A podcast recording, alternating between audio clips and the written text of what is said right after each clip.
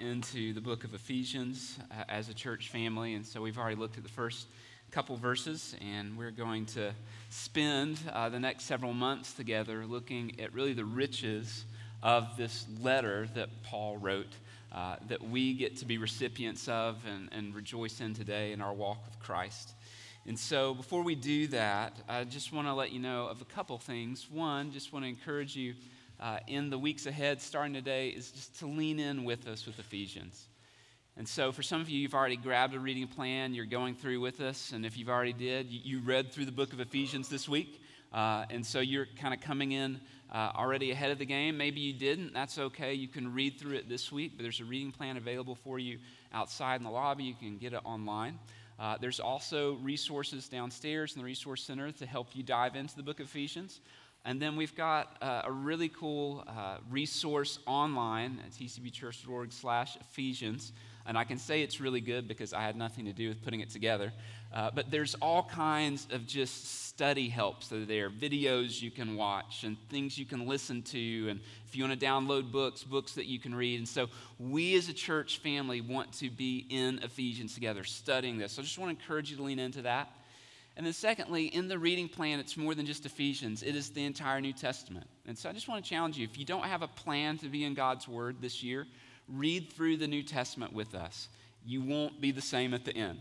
God uses His Word to change us. And so we would love for you to be in the book of Ephesians and also the New Testament with us as we walk through 2024. So, as we come to this letter in Ephesians, uh, as much as any book in the New Testament, this book clearly shows us the beauty of what it means to have our identity in Christ, meaning what it means for us to be called according to his purpose, and for our activity, the way we live, to be shaped by Christ, which means to walk according to the calling that we've been given as Jesus followers. And before we kind of dive into these two verses as we open our time together, it's important for us to give a little bit of context. You know, anytime you're reading a book of the Bible for the first time, there are some questions that are really important to ask. Questions like who is the author? Who wrote it? Uh, gives us some insight into what we're reading. Who is the audience? Who is it written to? Who are the recipients of, of this letter? Why does that matter? And the things that are being said to them. Uh, and then why? Why was this written? Why was this letter given to God's people at this time and this place? And then how does it fit? How? How does it fit in the larger uh, canon of Scripture, the Bible? How does it fit inside the larger story of the gospel? So, what I want to do is just take a few minutes to try to answer a few of those questions which will kind of lead us into our big truth in a, another time of prayer this morning. So the first question is this is who is the author? And the author is the apostle Paul. The apostle Paul. The apostle Paul wrote 13 letters within the New Testament that we read.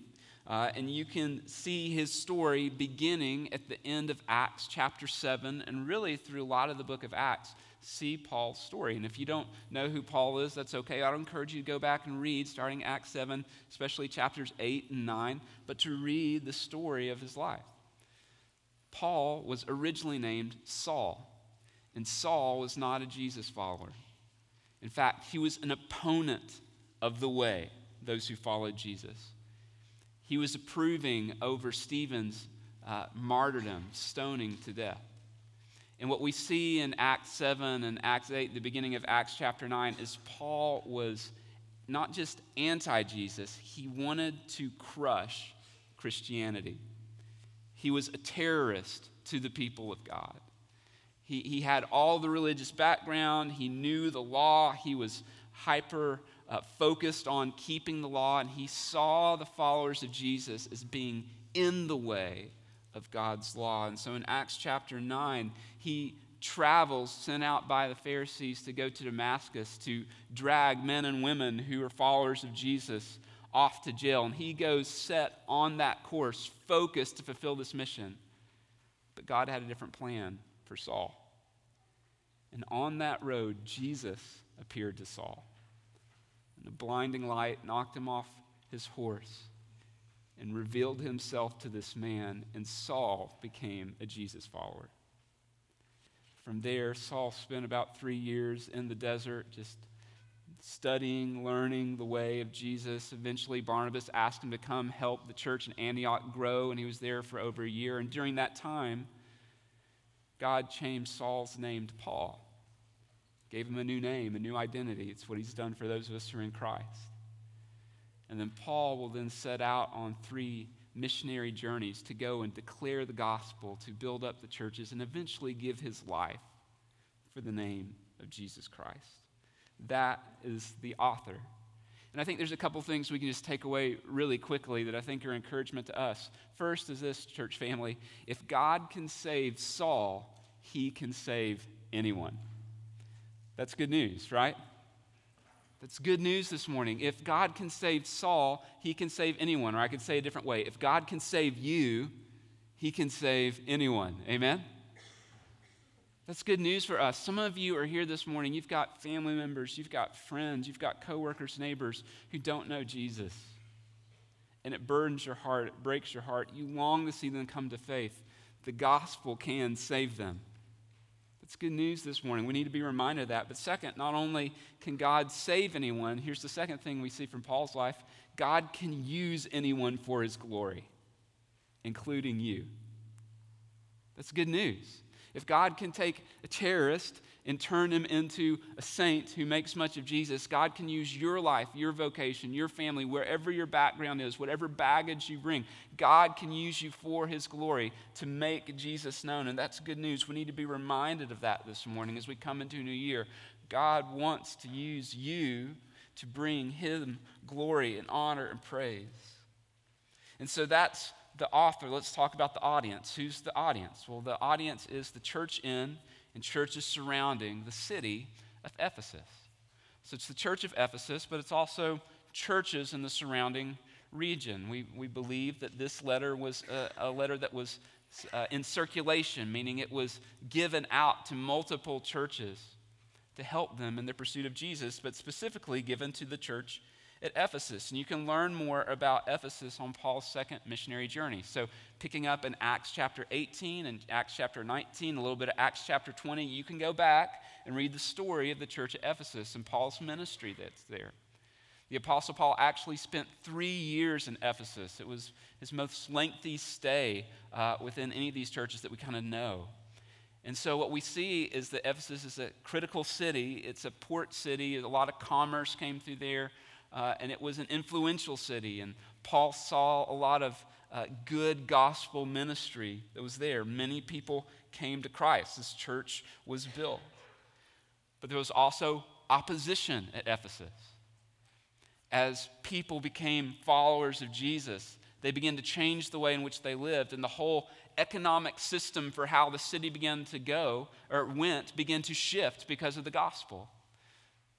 And that's what happens when, when Jesus gets a hold of a people's lives, it changes the way they approach all of life.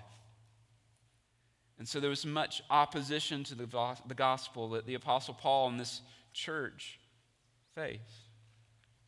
So, a couple just quick points of application. One, I think it's important for us to remember that we are called to make disciples, but discipleship takes time, investment, intentionality.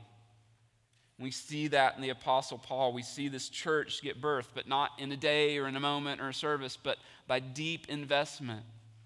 We want to be a church family that makes disciples. That every person here who considers themselves to be a Jesus follower, a disciple of Christ, is a disciple maker. The question is, are we being faithful disciple makers? And so that's one of the reasons why we call one another to be committed to this people, this family, because we want to help build one another up in Jesus. That takes time. Some of you are in the middle of that. Keep going, keep pressing forward, keep serving, investing in others. Some of you have not started yet. It's a commitment, it's an investment, but it's one that we're called to for the glory of Jesus.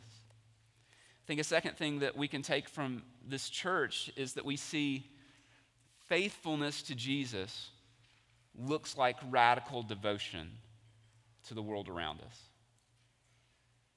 I think we've bought into a lie that we can follow Jesus and kind of have just life as normal in our culture. And that's not the picture of the gospel that we see in Ephesus. that as this church began to form and these people began to follow Jesus, it shifted the way that they viewed their jobs and their families, the way they viewed one another, and it changed that the whole world around them was being stirred up by the changes that were happening in this people. It looked radical to them. The gospel at work in the lives of these believers turned their city upside down. Is that true of you? Is that true of me? Does the way that you live, does it come to light in the way that you interact with others who don't know Jesus? Then the last thing it's important for us to see before we dive into this text is the purpose. Purpose. Why was this written? How does it fit? Here's the purpose to describe the riches of our calling as saints and to provide a picture of what it looks like to faithfully walk according to our calling in a fallen world. See, when, when you read the book of Ephesians, you can really kind of split it into two halves. Chapters 1 through 3 show our calling, who we are in Christ, our identity, who God is, what He has done, how He has made a way for us, and how He makes us a part of His family. It's about our identity, who we're called to be according to His purpose. And then the second half of Ephesians, chapters 4 through 6, talk about our walk the way that we live, the way that we pursue in light of our calling. And it's important to note that it's not just that you're in Christ, so now I've got to go out and live this way. No, it's as you pursue and abide Christ, it changes the way you live.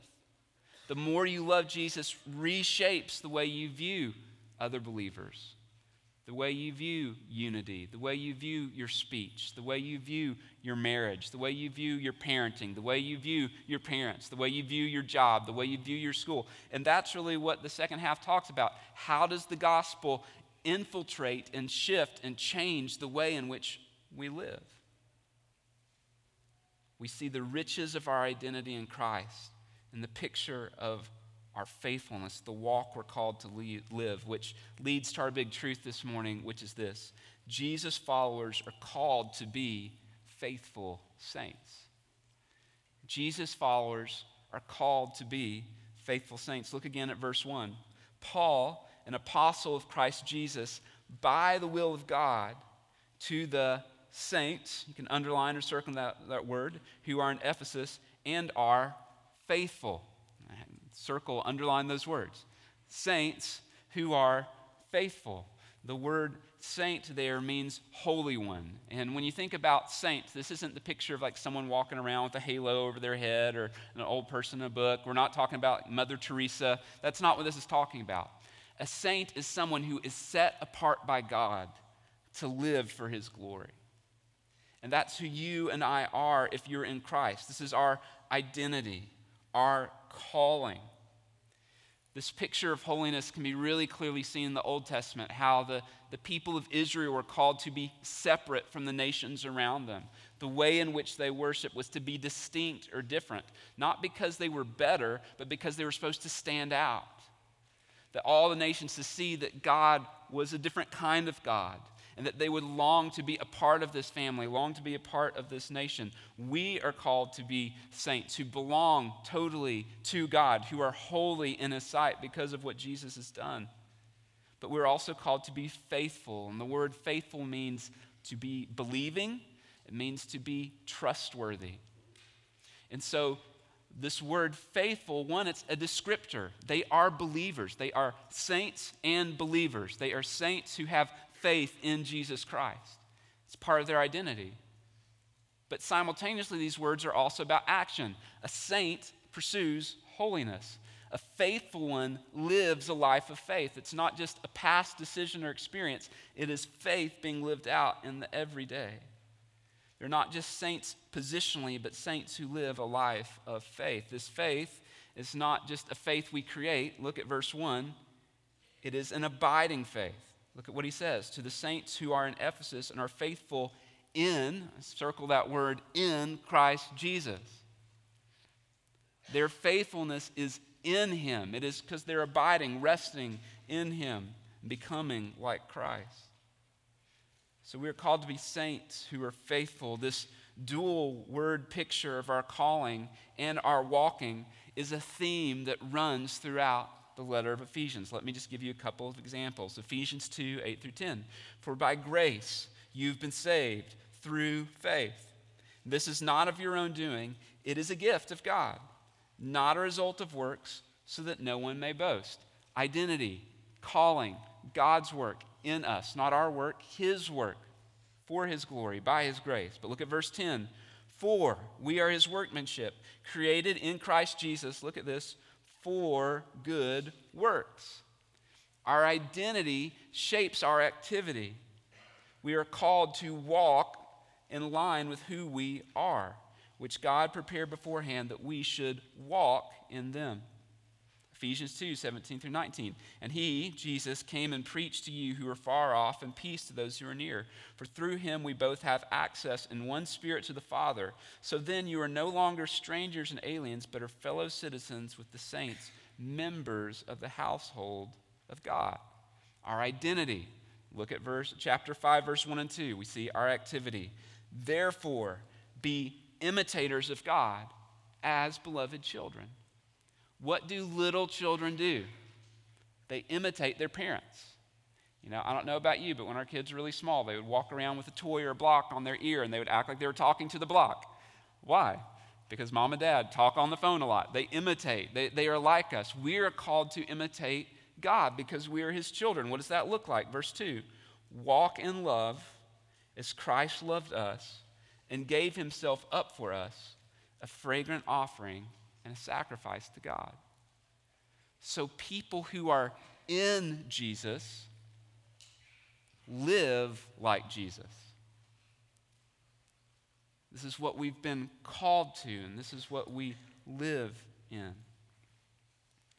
So this morning, we want these realities not just to be things we know or can speak, but these are things we want to pray that God would do in us. And so I'm going to pause before we go any further into these verses. We're going to pray. So I just want to invite you, just where you're seated, just make your chair an altar, bow your head where you are if you want to pull your family close and pray with them.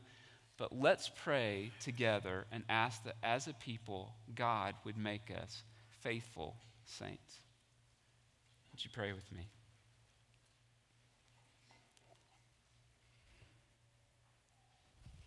Just begin by just affirming. We are called to be saints, but that's because God is holy. He is holy, holy, holy. Would you just that, declare that this morning? God, you are holy. You are set apart. You are worthy. You are good.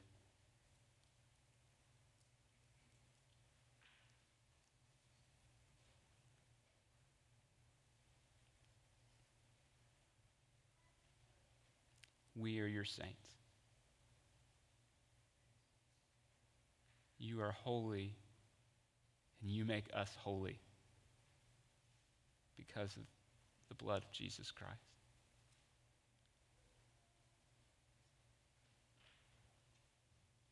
We are holy and blameless not because of what we do, because of who we are in you. Just declare that this morning. Thank Him for that this morning.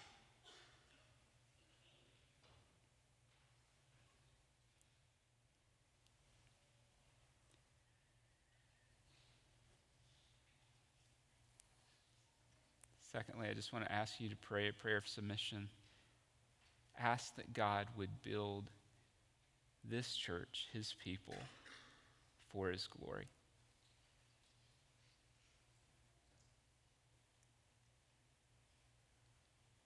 That we would be holy ones together.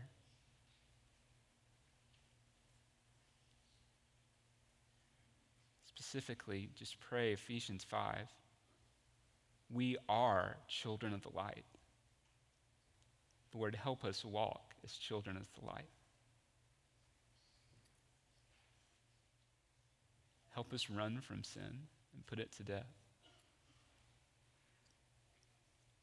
Help us to pursue what is holy and right and good.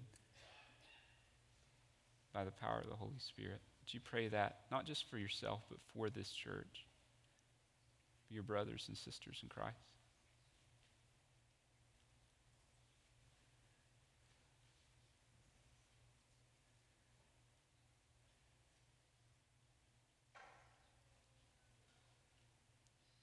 Lastly, would you just ask that we would be a people who are bold in our witness?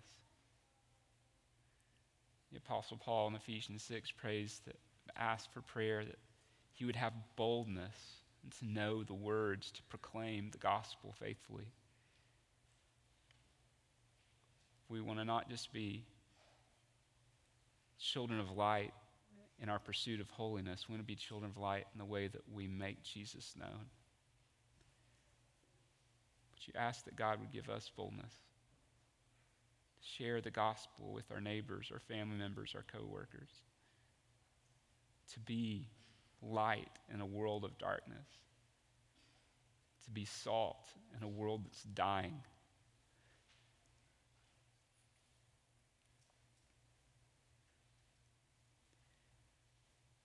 Would you not just pray that for our church, but would you pray that for the church?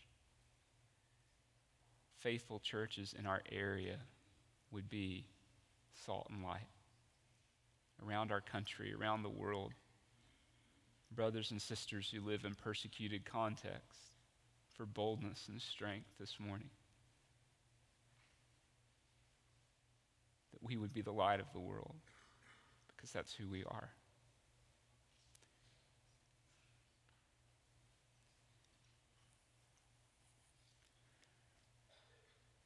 we ask that you would do these things in your church and for all, generations, you would be glorified through your church forever and ever.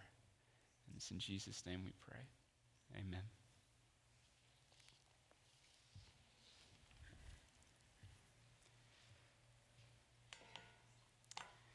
So we dive back in to these first two verses for just a few minutes together. I think it's important to ask the question what does it mean to be saints who are faithful? What does that look like?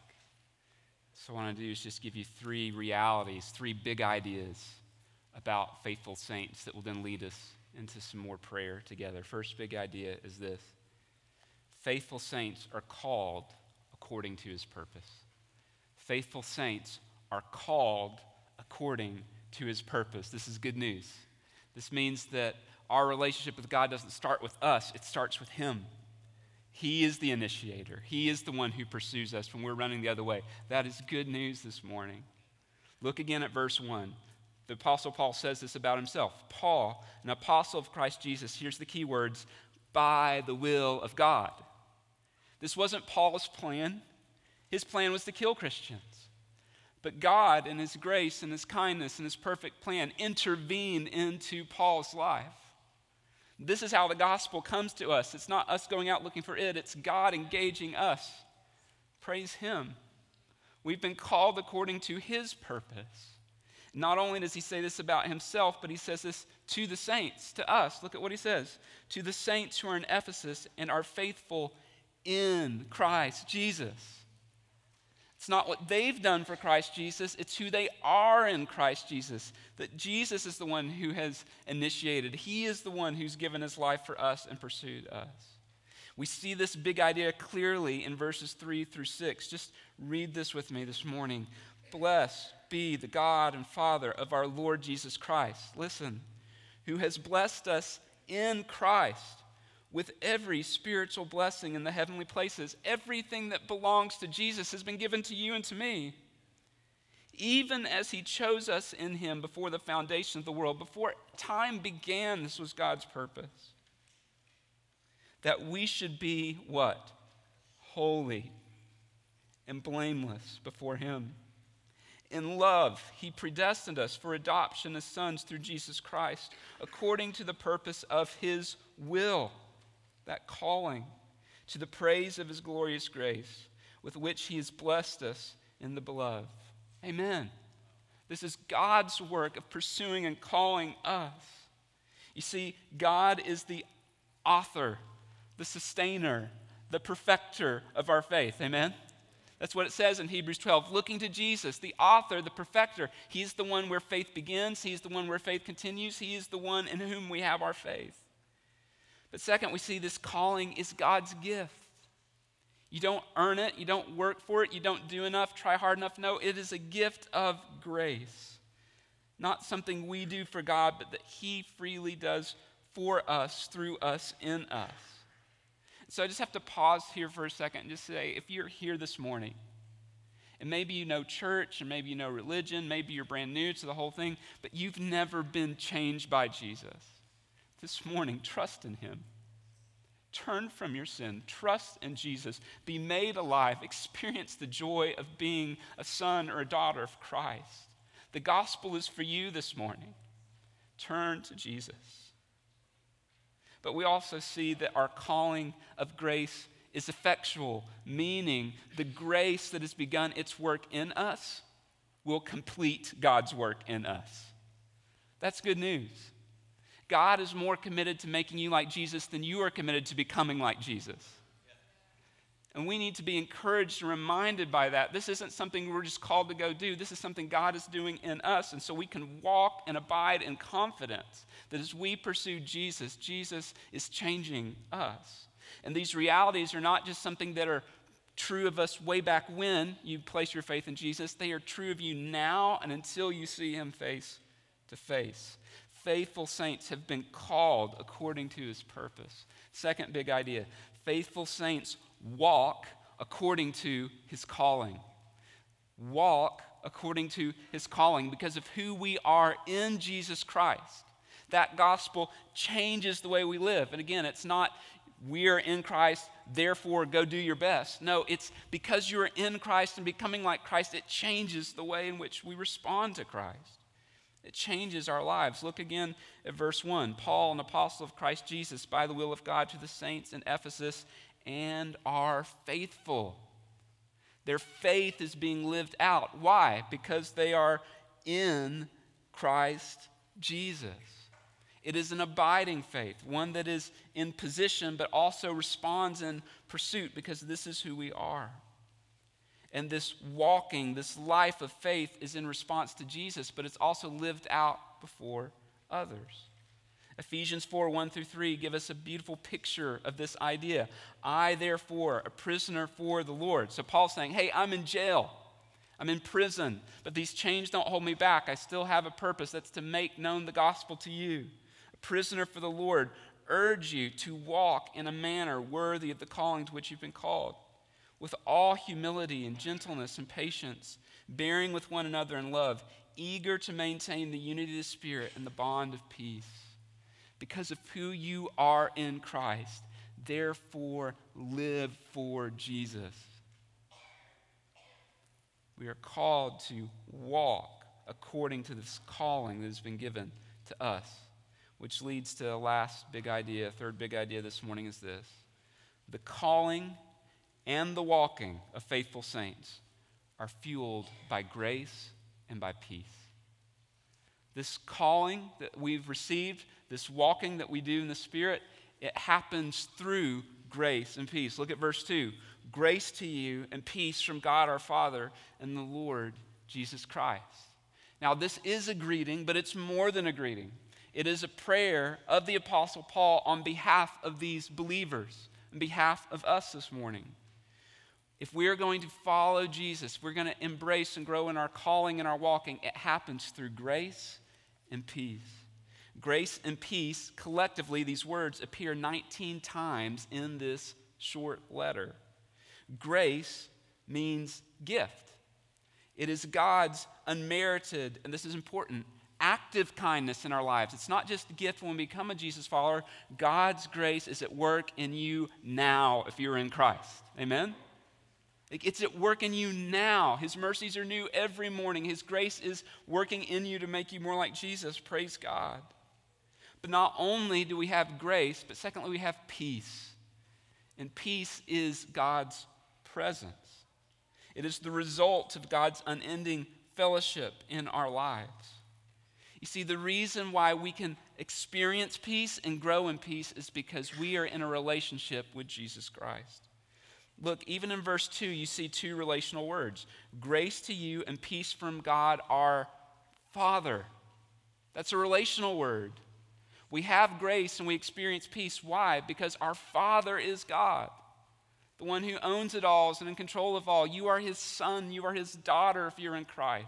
And so you can have peace today in a world full of anxiety and depression and turmoil. You can have the mind of peace that is in Christ Jesus.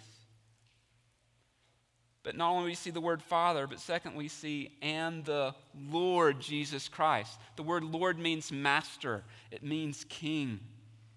So simultaneously, we have this relationship where God is our Father and Jesus is our King. Therefore, we can live lives of peace. Friend, God's peace is available to you this morning because of Jesus Christ.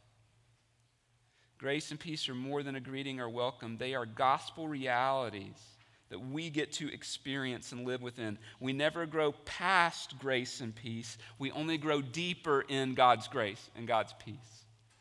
They become the fuel for our following Jesus. And so as we go on to maturity, Hebrews 6:1, we're called to grow up, go on to maturity. How do we do that? by God's grace at work in our lives and God's peace because of our fellowship with Jesus Christ. And it is in that grace and peace that we grow, and it is in that grace and peace we help others grow in Jesus Christ. May we grow in grace and peace as we walk according to our calling this year as a church family. These realities, again, are not just something we want to know, but we want to pray and ask that God would do this in us. So I'm just going to invite you this morning. We're going to go into kind of a final just time of prayer, asking that Jesus would do these things in us, would grow our awareness of our calling, would grow our walking in Jesus, would grow our experience of grace and peace. And so, just a moment, I'm going to invite you, if you're physically able, to come down to the front to these stairs and to pray. I'm going to come down and pray here, and we're just going to pray together. And the reason why I invite you to come down is a posture of humility. Coming down on our knees, humbling ourselves before the Lord, saying, God, would you do these things for your glory, for our good? Now, if you're here this morning and that makes you uncomfortable, you don't have to. It's okay. You can pray in your chair. God hears you there, and that's totally fine. But if you're able, I would invite you to come down. And then if you're here this morning and you're not a Jesus follower, you're not in Christ, as, as we pray, I'll just encourage you to turn over to Ephesians chapter 2 and just read these first 10 verses of Ephesians. It talks about what the gospel is, what it means to be in Jesus. Consider these things. So, for those of you who'd be willing to pray with me down front, if you'd come join me, we're going to pray together.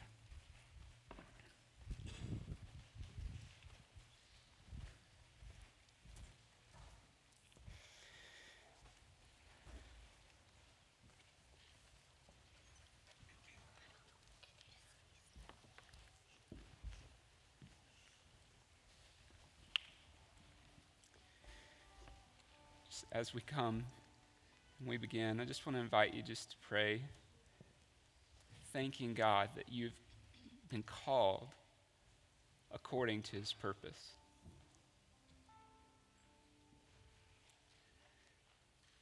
When we were enemies running from God, unaware of the kindness of Jesus Christ, that God opened our eyes to see his love for us. Would you thank him? Would you praise him for this, this morning?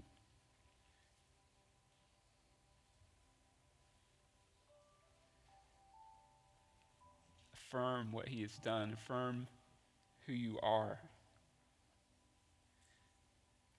Blessed be the God and Father of our Lord Jesus Christ, who has blessed us in Jesus with every spiritual blessing in the heavenly places, even as he chose us in him before the foundation of the world that we should be holy and blameless before him. Just thank him, praise him this morning.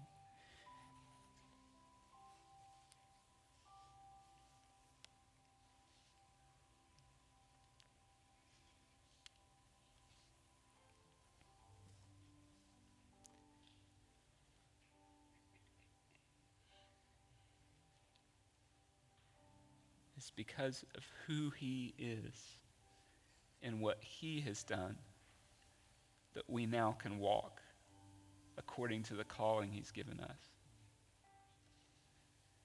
So, would you just pray this morning and ask that the Lord would help you to walk according to that calling? A life of faith and obedience, and devotion. Pray that for not just yourself, but would you pray that for our church family?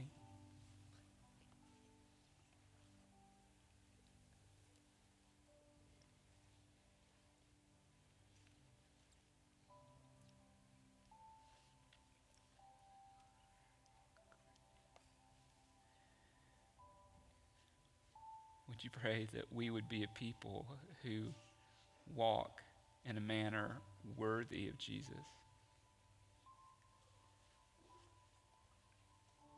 You pray that we would be a people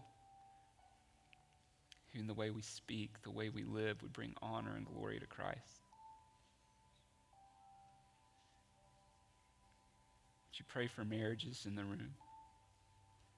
In Ephesians 5, it tells us that husbands and wives are supposed to be a picture of the gospel of Christ and his church. God would help husbands and wives to love, to respect one another in a way that brings glory and honor to Jesus.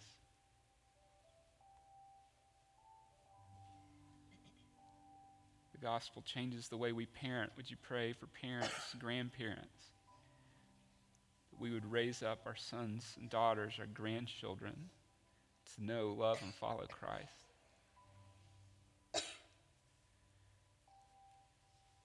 Pray for children that they would honor and obey their parents in the Lord?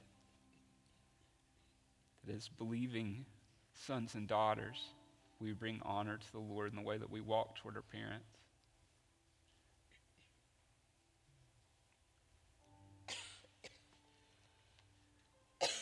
Would you pray for the way that we engage with our coworkers or bosses?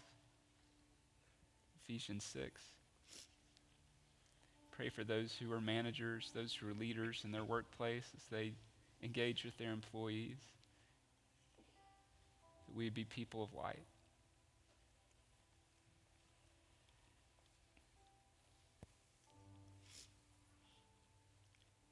You ask that the Lord would help us to put on the whole armor of God? as we live in a battle.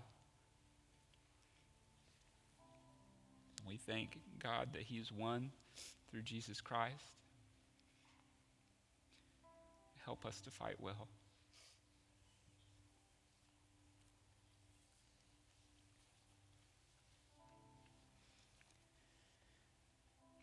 Lastly, we just ask that we would grow in grace and in peace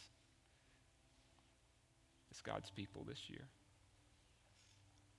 our awareness, our joy God's active grace that's present in our hearts, in our minds as we are in Him.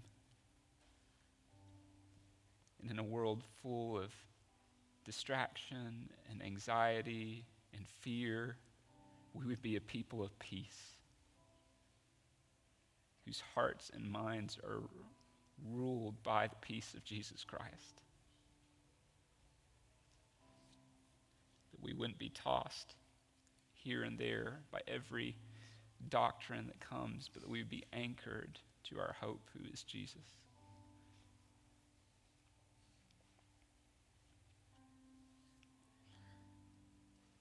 God, we give ourselves to you this morning as we come into a new year. We want to be a people who grow in our calling, grow in our walking, people who are faithful saints that our identity shapes our activity, and that our lives, our church, would bring you glory.